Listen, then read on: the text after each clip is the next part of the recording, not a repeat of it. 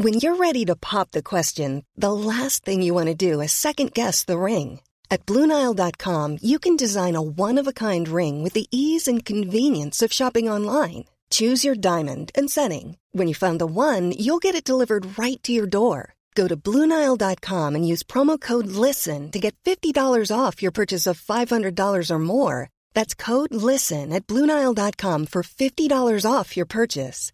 Bluenile.com code LISTEN. There's never been a faster or easier way to start your weight loss journey than with PlushCare. PlushCare accepts most insurance plans and gives you online access to board-certified physicians who can prescribe FDA-approved weight loss medications like Wegovy and Zepbound for those who qualify. Take charge of your health and speak with a board-certified physician about a weight loss plan that's right for you. Get started today at plushcare.com slash weight loss. That's plushcare.com slash weight loss. plushcare.com slash weight loss. The practice of wargaming is as old as the practice of war itself. Ever since the first person selected that perfect stick to imitate a sword or a spear, the line between the horrors of war and the mimicking of combat for our own entertainment have been pretty blurry. Chess, for example, was based on the old divisions of the ancient Indian military during the Gupta Empire, and during the Cold War, strategists would game Armageddon to see how to avoid a nuclear war. Today, of course, war games are some of the most popular on the market, from Call of Duty to Age of Empires and Risk. But what makes the perfect war game, and what kind of research and calculations go into making them? I'm your host, James Patton Rogers. This is the Warfare Podcast, and to find out, I welcomed Martin Anward onto the podcast. Martin is the game director at Paradox Interactive, which produces Victoria 3, a new grand strategy game that provides a simulation of 100 years starting all the way back in 1836. In the game, you can choose any nation and guide it through a tumultuous and transformative century. And so it's from Martin's vast experience that we hear what makes a truly captivating wargame. Enjoy.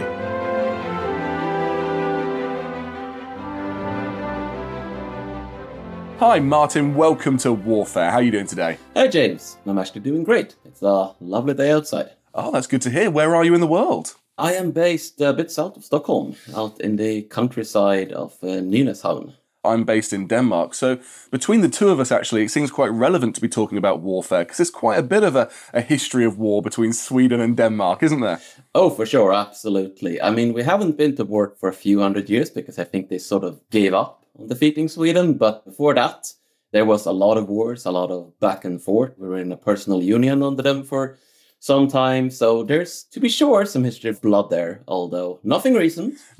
nothing recent, although I work at the Centre for War Studies in Denmark. And um, my boss always jokes that uh, the reason why it was established was to keep a watchful eye on Sweden. So it's not all forgotten quite yet. No, they still have a law technically on the books that you're allowed to beat to death any Swede that crosses the ice to Denmark during winter. Oh wow! Well, there you go. A, uh, an, a nice progressive law to keep the union between the Scandinavian countries together. And one thing the Danes always complain about, of course, is that um, I think Denmark lost something like seven wars on the trot. And so the reason why Copenhagen is on the coast is because it was originally in the centre of the country, but Sweden took vast swathes of land. And so all that's left of Denmark, this once great kingdom, of course, part of which was Danelaw in Britain as well. But all that's left is this slither of land in between Britain on one side, Norway to the north, Germany to the south, and then penned in by Sweden on the east. Yeah, I mean, that is what happens when you just sort of keep losing and losing wars, I'll just say. And we do kind of joke that if they ever come for Scania, the largest part that you know we took from them, we're happy to give it back. But probably not really. probably not really. Although, I mean, Sweden did fire a, a rocket into Norway the other day. So maybe this is the rumblings of a new offensive Sweden. now, This actually links us quite well into what we're talking about today. It's a first for the Warfare podcast, a look at the history of conflict and diplomacy and economics and war through the medium of a computer game. Now, this is Victoria 3, a new grand strategy game from your company, Paradox Interactive. So tell us a little about Victoria 3, Martin. Was it this warring history of Denmark and Sweden that inspired you to create this game? Well, I would say not quite. We do have another game uh, that's more about uh, the fighting between Sweden and Denmark, because Victoria 3 actually takes place in the 19th century. Specifically, it goes between 1836 and 1936, so like the 19th and early 20th centuries, during which there were no wars between Sweden and Denmark. Well, I mean, if we're talking about that 100 year period and we're talking about the history of warfare, then I guess there's no other period in modern history that you could focus on. It is the warring period, the period of total war.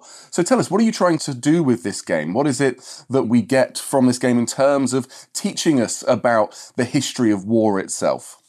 So Victoria as a game and as a game series is very focused on economics and politics, like internal mechanics of your country. It's actually a bit more like of a offshoot in that sense, because a lot of our other grand strategy games focus a lot specifically on war and tactical warfare and so on. But the Victoria series is a lot more focused on what's going on in your country. And that means that the approach that we take to war in uh, Victoria 3 and sort of Victoria series in general is that the most important thing is not necessarily the, sort of the fighting and winning in itself or like brilliant tactical maneuvering, but actually the impact that war has, like the reasons that war is waged, the impact it has on your country, on other countries, the way it shapes the development of the world economy, the way it affects people, and just in general, how war ties into everything in a way that I would say a lot of games kind of don't do because war tends to be its own sort of separate mechanic and a little bit isolated from everything else. And isn't the truth of the matter, I guess, that we just completely neglect the drivers of war to focus on the practice of war itself? It's very rare that you'll have a game that allows you to make every single decision down to the minute details of domestic policy, trying to make sure you keep different political parties or religious groups at bay as you set national security policies and you uh, try and create diplomatic ties between different nations and create trading blocks, but all of this can go wrong. And it's at these points, these cleavages in international politics, these ruptures, that war starts to begin. And this goes down to everything to do with, like you say, the economics, but also logistics and the supply of military. It really is uh, all encompassing game. Do you think that's important for a player to be able to control so that they can try and avoid war, but also perhaps understand a little bit about kind of what's going on in international politics in the world today. Because when we think about the current conflicts that are erupting around the world, and we could, of course, think about Russia's offensive war in Ukraine, one of the main drivers there that we can see at the moment, or one of the main legacies, I guess, of the war, is that you're starting to see major shortages of grain being transported to those countries that have relied on Russian and Ukrainian grain for decades now. So, do you think that by playing this game, we can learn more about the realities of war itself, or at least the drivers of war? I would absolutely say so. And I think this is where what we talked about with the reason for Victoria and the reason for the selection of this time period really comes in. Is that 1836 to 1936 was a time, of course, you had a First World War, you had total war, you had some extremely bloody conflicts, but you also had a kind of peace in Europe for a very long time. And you had a sort of international system of a lot of great powers going in and meddling in the smallest conflicts, getting involved and at least sort of on the surface of it appearing to be sort of agitating for a less conflict filled world. While, of course, they were in reality mostly just representing their own interests, their own national economic interests, perhaps trying to keep face and so on. And this is what we're really focused on is the drivers of war in Victoria are usually either economic, you need access to a certain resource. For instance, you do not have access to coal. So you can, of course, trade for it. You can try to secure access by bringing a country that has coal into your market and so on. But ultimately, if you really want to be sure of having a reliable supply of coal, without which your factories will grind to a standstill, then what is the surest way? It is to own a bunch of territory that contains coal. And this is actually something we've seen a lot with our players is we have a game where we try to discourage going to war by making it very expensive, by making it sort of possible to get things sort of diplomatically, by threatening and cajoling and getting people on your side. Uh, but also where, of course, you can still gain significant benefits by going to war. And so other players go into the game, they see how expensive war is. They're a little like, okay, well, I'm just going to focus on building up my economy. But eventually they will find themselves sort of recreating history by becoming imperialist, even if they went into the game with sort of the goal of, I'm going to play a sort of peaceful empire ish gameplay where I'm going to be more about trading and making friends and so on, maybe even just building up my own market and ignoring the rest of the world. And then they just find themselves like colonizing Africa, declaring wars on their neighbors and so on because they just need these resources and it's completely unreasonable to them that their neighbors are just sitting and not properly developing and trading these resources with them. And then a sort of self-realization of kind of oh am i the baddie and this is one of the stark realities of international politics, isn't it? I mean, when we study this, when we apply these theories in policy, we think about this as a key security dilemma. You can't trust another nation state, or at least this is what realism in international politics and international relations theory says. It states that you would be a foolish nation if you were to trust another nation state because there is no grand overarching global police that will keep another nation state in line if it breaks out of its borders and starts to attack you or if it takes all of the resources and there's no one there to protect you if you run out of resources. And so it is a clever state, or so the theory says, who power maximizes, gains as much power as possible, because it's only you who can protect yourself in the international system. Yeah, it's the nations do not have friends, only interests, which is definitely a sort of leading theme we take in this game.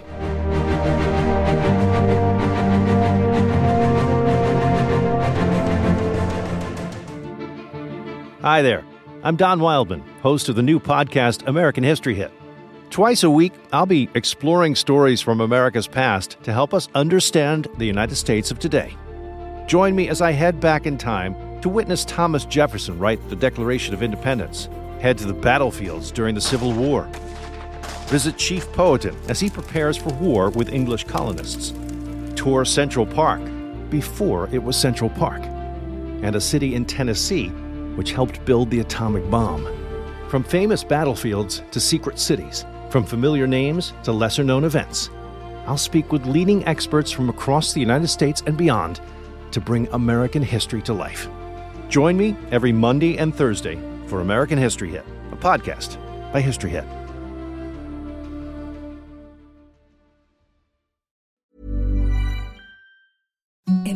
The softest sheets you've ever felt. Now imagine them getting even softer over time. That's what you'll feel with Bowl and Branch's organic cotton sheets. In a recent customer survey, 96% replied that Bowl and Branch sheets get softer with every wash. Start getting your best night's sleep in these sheets that get softer and softer for years to come. Try their sheets with a 30-night guarantee. Plus, get 15% off your first order at bowlandbranch.com. Code BUTTERY. Exclusions apply. See site for details. When you're ready to pop the question, the last thing you want to do is second guess the ring. At Bluenile.com, you can design a one of a kind ring with the ease and convenience of shopping online. Choose your diamond and setting. When you find the one, you'll get it delivered right to your door. Go to Bluenile.com and use promo code LISTEN to get $50 off your purchase of $500 or more. That's code LISTEN at Bluenile.com for $50 off your purchase. Bluenile.com code LISTEN. Many of us have those stubborn pounds that seem impossible to lose, no matter how good we eat or how hard we work out. My solution is PlushCare. PlushCare is a leading telehealth provider with doctors who are there for you day and night to partner with you in your weight loss journey. They can prescribe FDA-approved weight loss medications like Wegovy and Zepbound for those who qualify. Plus, they accept most insurance plans. To get started, visit plushcare.com slash weight loss. That's plushcare.com slash weight loss.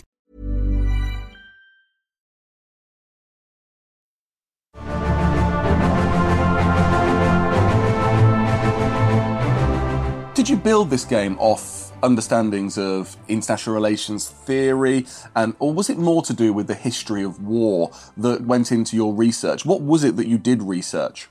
I mean, we researched a lot of different things. I wouldn't say we built the game according to any one specific theory, and I definitely wouldn't say that the main sort of driver behind this war was necessarily the history of war, but more of the history of the era and the dynamics of the era, and also just the sort of core focus that I talked about, where the game is highly focused on modeling your population. We have a concept called POPs, which is like how we simulate the individual population down to the actual, to the best of our research, number of historical individuals in the game. Now, of course, we're not simulating 1 billion individuals individually, but we're sort of grouping them into culture and religion and workforce and political alignment and so on. And everything in the game is supposed to arise from the people living in the world and sort of come back to the people living in the world. So, for instance, your political systems will tend to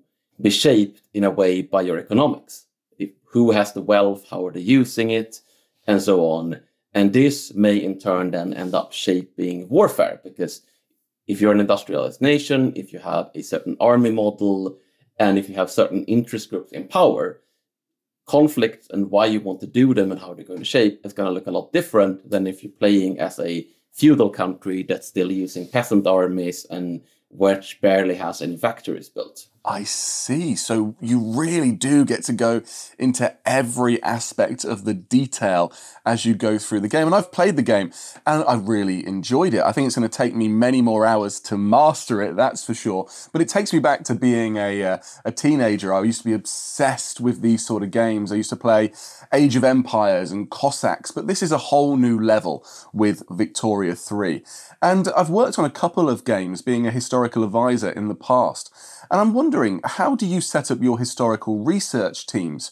Do you have two or three researchers in house, or do you bring people in? Do you send them off to research a specific battle, or what happened during the Treaty of Versailles to find out how a peace agreement comes about and how wars end, or some major trade agreements over that 100 years that you span? How is it that you get this detail so accurately into the game? I would say that we basically use a sort of needs-based system. Our core research team is consists of our actual designers. We have something called like narrative and content designers who write events. They set up these sort of historical databases. You know, they make sure that, for instance, Lincoln can appear during the struggle to abolish slavery and the American Civil War to the extent that exists in the game but they also do a lot of this sort of nitty gritty research, which is a huge accommodation of like sometimes you just use Wikipedia if you only need a surface understanding, or we have a pile of books. Uh, just as an example, one of the designers has a whole book on just the Texan Navy.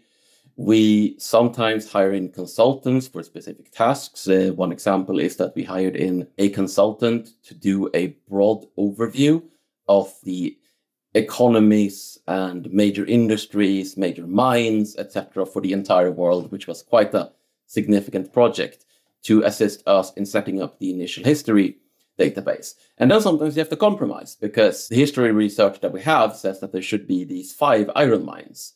But because, you know, the way we have built the game and so on, we can only support two, or actually we need seven.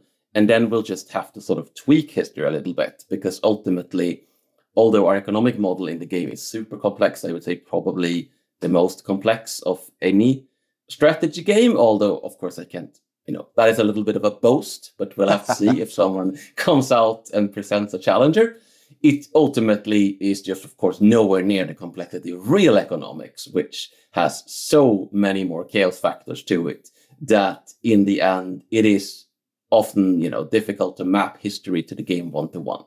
And let's be honest, if you do have these limitations on minds and on resources, it's those sort of things that create those sparks for conflict in the game and allow you to manage those situations to either escalate or de escalate. And that's your choice. Yeah, no, precisely. Just to give an example, one of the major conflicts at the beginning of the game, as it was historically, tends to be the Opium Wars, because in the beginning of the game, Britain is importing a lot of tea and exporting a lot of opium to China.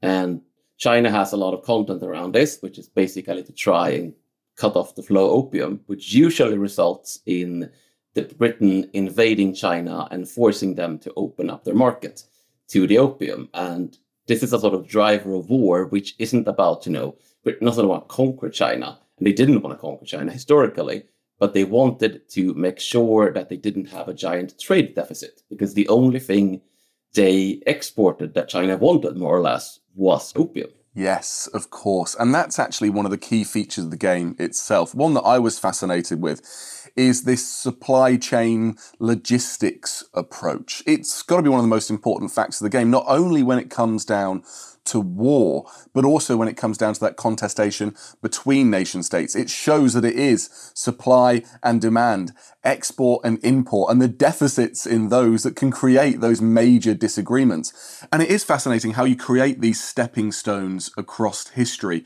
that show these major points of contestation over this warring period. No, absolutely. I mean, overall, our approach to war is very sort of logistical economics. We don't actually have a system for telling your generals precise, precisely where to go. You, as the sort of player, you can't sit and try to micromanage your armies in such a way that you're just being Napoleon and brilliantly outmaneuvering everyone. But rather, the way you win wars is by setting up the sort of diplomatic and economic preconditions to win by having more friends or at least winning countries over by like offering them things to support you in conflicts. And uh, if war actually breaks out, it's going to come down a lot to who has the more modern army with the more modern equipment. Of course, who has the larger army, who can afford to keep a significant part of their army mobilized and in the field for a long time. And can you protect those supply lines? Because, of course, you can send 1,000 battalions to go fight overseas, but if you don't have enough of a navy to support them, they're going to starve. And if the enemy starts like raiding your supply lines and sinking your convoys, then they might also starve.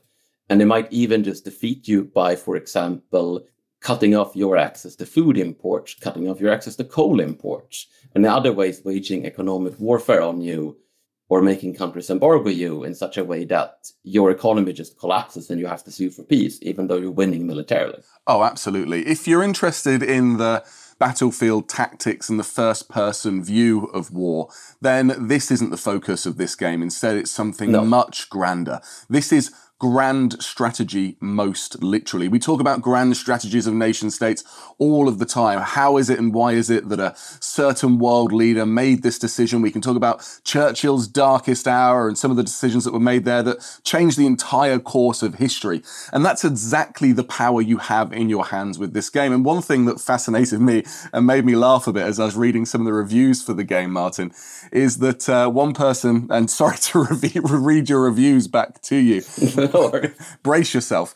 One person stated that as they were doing the warring campaigns, they had everything set up for guaranteed victory. But all of these small wars started to crop up that were out of their control. And I just thought, well, that is the reality. Let's think about this for a second, especially if we're talking about this particular period.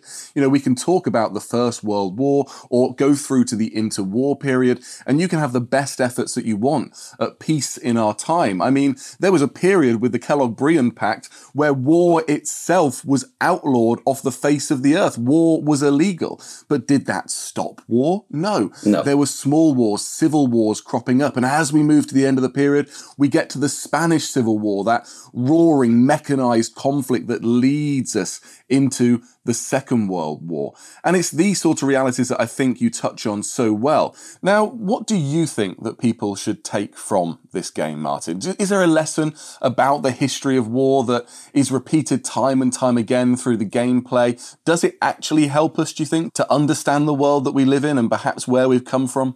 I would say that there's even two lessons I can say that I would at least like the game to be telling the players. The first we touched on earlier, and that is more or less that every war has a cause, right? Wars don't just break out because someone wants a conflict. There is underlying reasons for them. And yes, those reasons can be at the very least heavily influenced by personalities and rivalries and you know the further back you go in history, how much power is accumulated in single individuals. But ultimately, wars do happen for a reason, they are fought for a reason, and more often than not, that reason comes more from the conditions inside the belligerents than it comes from any amount of sort of border conflicts, personality clashes, and so on, which tends to be more exacerbating factors of these existing underlying conditions. And very much related to that, the second lesson I would really like to take people to take away from this is that everything is connected. War doesn't happen in isolation. War isn't like happening at the side of society. War is happening in society. War touches every single part of a country and every part of a country and a society, a people, their economy, their politics touches war in return. And this is really what we try to do with Victoria 3. It is have a game that is as interconnected as possible and as grounded as possible in the sort of people, the society, the economic conditions, all of these factors that are ultimately stemming from the interior of a country rather than from the outside. Well, Martin, I think that's two amazing reasons why people should play this game. Tell us, Martin, where can people get hold of Victoria 3? I would say the absolutely easiest way is simply to go on Steam and search for Victoria 3. And we even have a uh, new immersion pack coming out soon, which is folk- called Voice of the People, and which focus on historical agitators like Karl Marx, uh, Giuseppe Garibaldi, and so on, traveling between countries and spreading their ideologies. Well, I hope people do go and download the game. You can choose any nation. You can guide it through that tumultuous and transformative century. You can play out and experience and immerse yourself in all the histories that we cover here, basically, on the Warfare podcast. Martin, thank you so much for your time. Thank you very much, James. Thanks for listening, but before you go, a reminder that you can now follow along online on Twitter at HistoryHitWW2, on Instagram at James Rogers History, and on TikTok also at James Rogers History. You can also subscribe to our free Warfare Wednesdays newsletter via the link in the show notes.